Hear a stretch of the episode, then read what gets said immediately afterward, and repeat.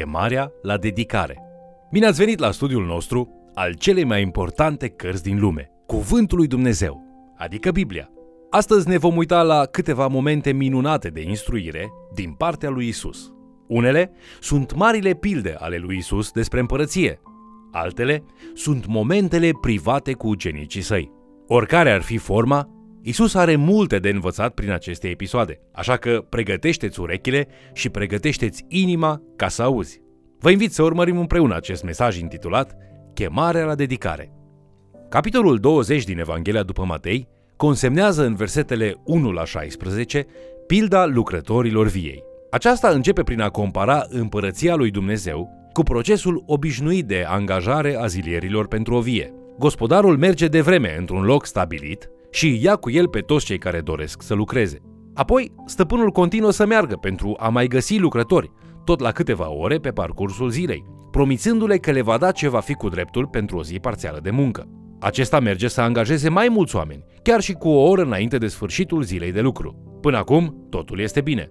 Ei pot cel puțin să-l ajute un pic și să câștige ceva pentru efortul lor. Problemele încep să apară atunci când vine timpul de plată pentru toată lumea. În loc să acorde o plată proporțională pe baza orelor lucrate, stăpânul viei începe să acorde plata pentru o zi întreagă fiecarei grupe de lucrători, începând cu cei care veniseră cel mai târziu. Cei care au lucrat o oră, sau trei, sau șase, sau nouă, toți primeau plata pentru 12 ore întregi. Isus spune, când au venit cei din tâi, socoteau că vor primi mai mult, dar au primit și ei tot câte un leu de fiecare. Acești oameni își manifestau supărarea verbal pentru că primiseră aceeași plată ca și cei care munciseră o singură oră. Scopul principal al pildei ne este prezentat de stăpânul viei când le dă o lecție acestor lucrători furioși. El le spune, prietene, ție nu-ți fac nicio nedreptate. Nu te-ai tocmit tu cu mine pentru un leu? Ia ce ți se cuvine și pleacă. Eu vreau să plătesc și acestuia din urmă ca și ție. Nu pot să fac ce vreau cu cei al meu? Ori este ochiul tău rău fiindcă eu sunt bun. Isus face la final un rezumat al mesajului său despre împărăție spunând, tot așa, cei din urmă vor fi cei din tâi și cei din tâi vor fi cei din urmă. S-ar putea să găsim pe bună dreptate mai multe învățături aici, însă rezumatul lui Isus se concentrează pe oferirea în mod egal a mântuirii în împărăția lui Dumnezeu. Oamenii intră în împărăție în diferite etape ale vieții. Unii provin din medii păcătoase, alții se străduiesc din tinerețe să-L slujească pe Dumnezeu. Unii fac parte din familii credincioase de generații, iar alții vin din generații de păgâni.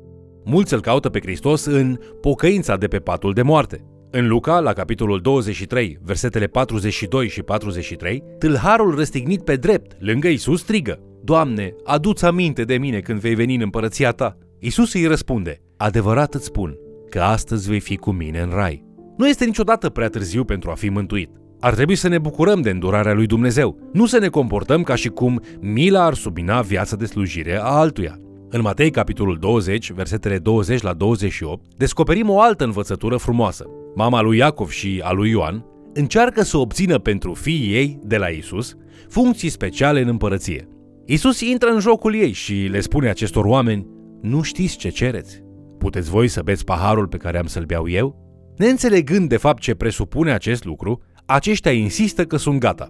Isus refuză cu tact, spunând, este adevărat că veți bea paharul meu, dar a ședea la dreapta și la stânga mea nu atârnă de mine să o dau, ci este păstrată pentru aceea pentru care a fost pregătită de tatăl meu. Matei relatează că cei zece, când au auzit, s-au mâniat pe cei doi frați. Aceștia, fără îndoială, s-au simțit dezavantajați. Însă Isus folosește această situație ca pe un moment important pentru a da învățătură. El îi adună în jurul său și spune, știți că domnitorii neamurilor domnesc peste ele și mai marilor le poruncesc cu stăpânire. Între voi să nu fie așa, ci oricare va vrea să fie mare între voi, să fie slujitorul vostru. Și oricare va vrea să fie cel din tâi între voi, să vă fie rob. Pentru că nici fiul omului n-a venit să îi se slujească, ci ca el să slujească și să-și dea viața ca răscumpărare pentru mulți.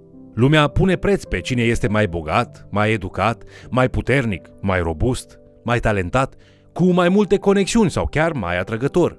Isus a spus, nu și pentru voi. În împărăția mea nu este așa. Isus ne învață să preluăm rolul de lider slujitori pentru a fi mai asemănători cu el. O categorie pe care o folosesc antropologii pentru a clasifica o cultură se numește ecartul puterii.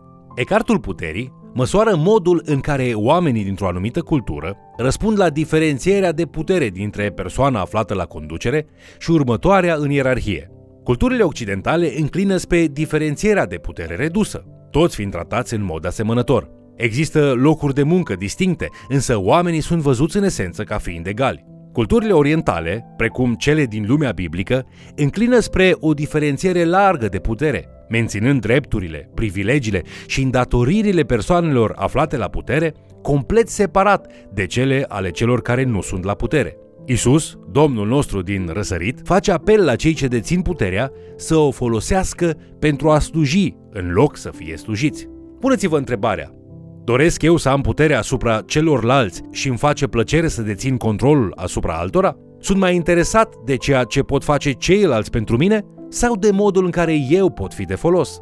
Mergând mai departe, la Matei capitolul 21, citim despre intrarea triumfală. Isus intră în cetatea Ierusalimului, călărind pe un măgăruș, pentru a îndeplini în mod deliberat o profeție mesianică din Zaharia, capitolul 9, cu versetul 9, în care ni se spune Saltă de veselie, fica Sionului, strigă de bucurie, fica Ierusalimului, iată că împăratul tău vine la tine. El este neprihănit și iubitor, smerit și călare pe un măgar, pe un mânz, pe mânzul unei măgărițe. Cu toate acestea, când intră în templu, evenimentele din acea zi nu se desfășoară așa cum mulți sperau. Isus condamnă obiceiurile religioase din jurul sistemului templului și provoacă gelozia și furia celor care aveau astfel de comportamente. Preoții cei mai de seamă comercializau ceea ce se intenționa a fi o experiență spirituală. Aceștia foloseau șantajul spiritual pentru a înșela și pe bogați și pe săraci deopotrivă, prin reguli complicate pentru jertfe. Această practică le permitea să perceapă prețuri exorbitante pentru serviciile lor religioase. În Matei, capitolul 21, versetele 12 la 14, citim Isus a intrat în templul lui Dumnezeu, a dat afară pe toți cei ce vindeau și cumpărau un templu, a răsturnat mesele schimbătorilor de bani și scaunele celor ce vindeau porumbei și le-a zis, este scris, casa mea se va chema o casă de rugăciune, dar voi ați făcut din ea o peșteră de tâlhari. Orice presupunere că Hristosul lui Dumnezeu îi va susține, în loc să îi înlocuiască pe cei de la putere, se spulberă în momentul acesta. Cererile contraculturale ale lui Isus reprezintă o amenințare gravă la adresa puterii liderilor apostați a Israelului. În Matei, capitolul 21, versetele 18 la 22, găsim o pildă vie a acestei confruntări, în modul în care Isus abordează un smochin înșelător. Fiind flămând, Isus se apropie de un smochin, ale cărui frunze îl făceau să pară plin de rod. Isus îl găsește neroditor însă și blesteamă copacul pentru parada de șartă. Acesta se usucă. Asemănarea este clară. Isus a venit cu gânduri de pace la Ierusalim, o cetate învăluită complet în splendoarea sărbătorii. Totuși, întregul eveniment este doar o manifestare, lipsită de substanță.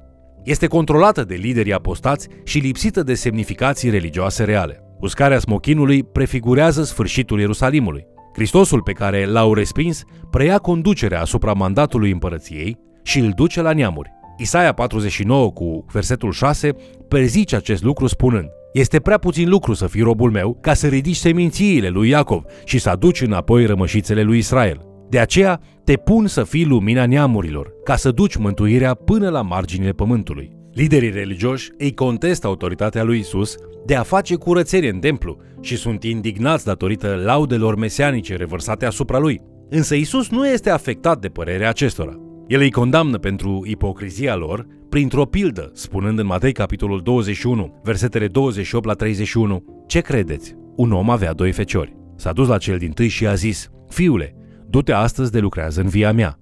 Nu vreau, i-a răspuns el. În urmă i-a părut rău și s-a dus. S-a dus și la celălalt și a spus tot așa. Și fiul acesta a răspuns, Mă duc, Doamne! Și nu s-a dus. Care din amândoi a făcut voia tatălui său? Cel din tâi, au răspuns ei. Și Isus le-a zis, adevărat vă spun, că vame și și curvele merg înaintea voastră în împărăția lui Dumnezeu.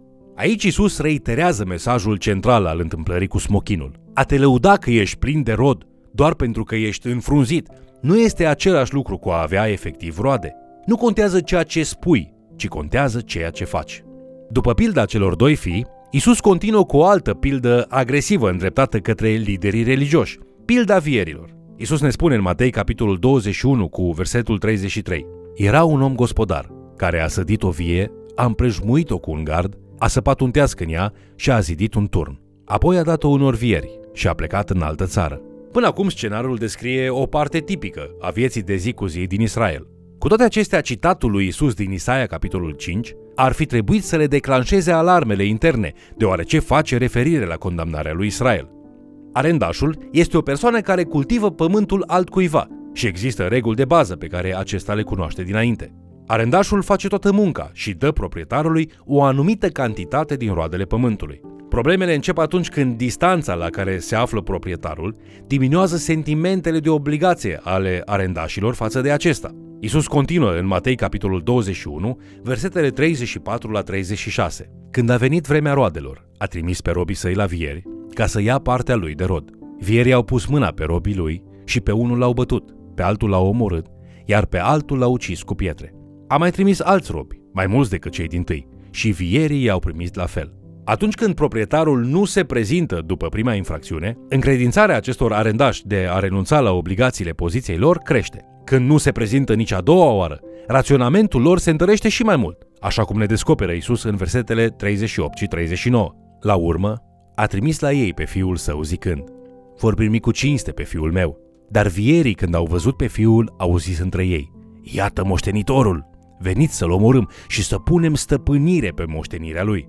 Și au pus mâna pe el, l-au scos afară din vie și l-au omorât. Această referință voalată a lui Isus anticipează crima care urmează să fie urzită împotriva lui. Finalul pildei îi avertizează pe ascultătorii săi cu privire la consecințele acțiunilor lor viitoare. Ei trebuie să înțeleagă că Dumnezeu nu este absent. Întârzierea sa de a aduce judecata înseamnă har pentru pocăință, nu o lipsă de hotărâre pentru a face dreptate. El va veni, iar aceștia vor plăti. Dumnezeu a continuat să trimită profeți la Israel timp de secole. Aceștia i-au abuzat și i-au ucis încă de la început.